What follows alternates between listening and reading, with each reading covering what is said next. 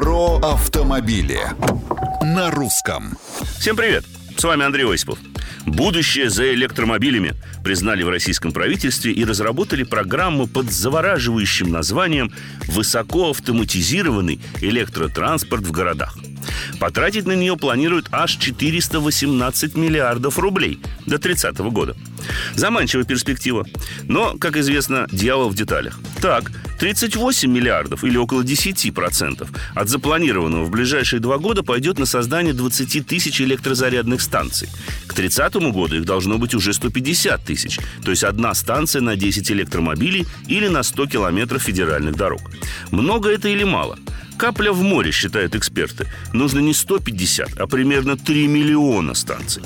Также непонятно, зачем для реализации программы создавать национальный консорциум? И почему во главе с КАМАЗом?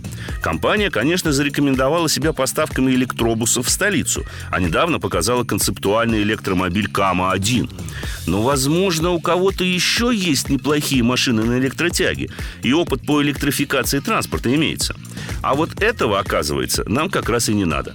Иначе как расценить решение ввести с 2022 года пошлину на ввоз электромобилей в размере 15% от их таможенной стоимости, а с 2024 года утилизационный сбор?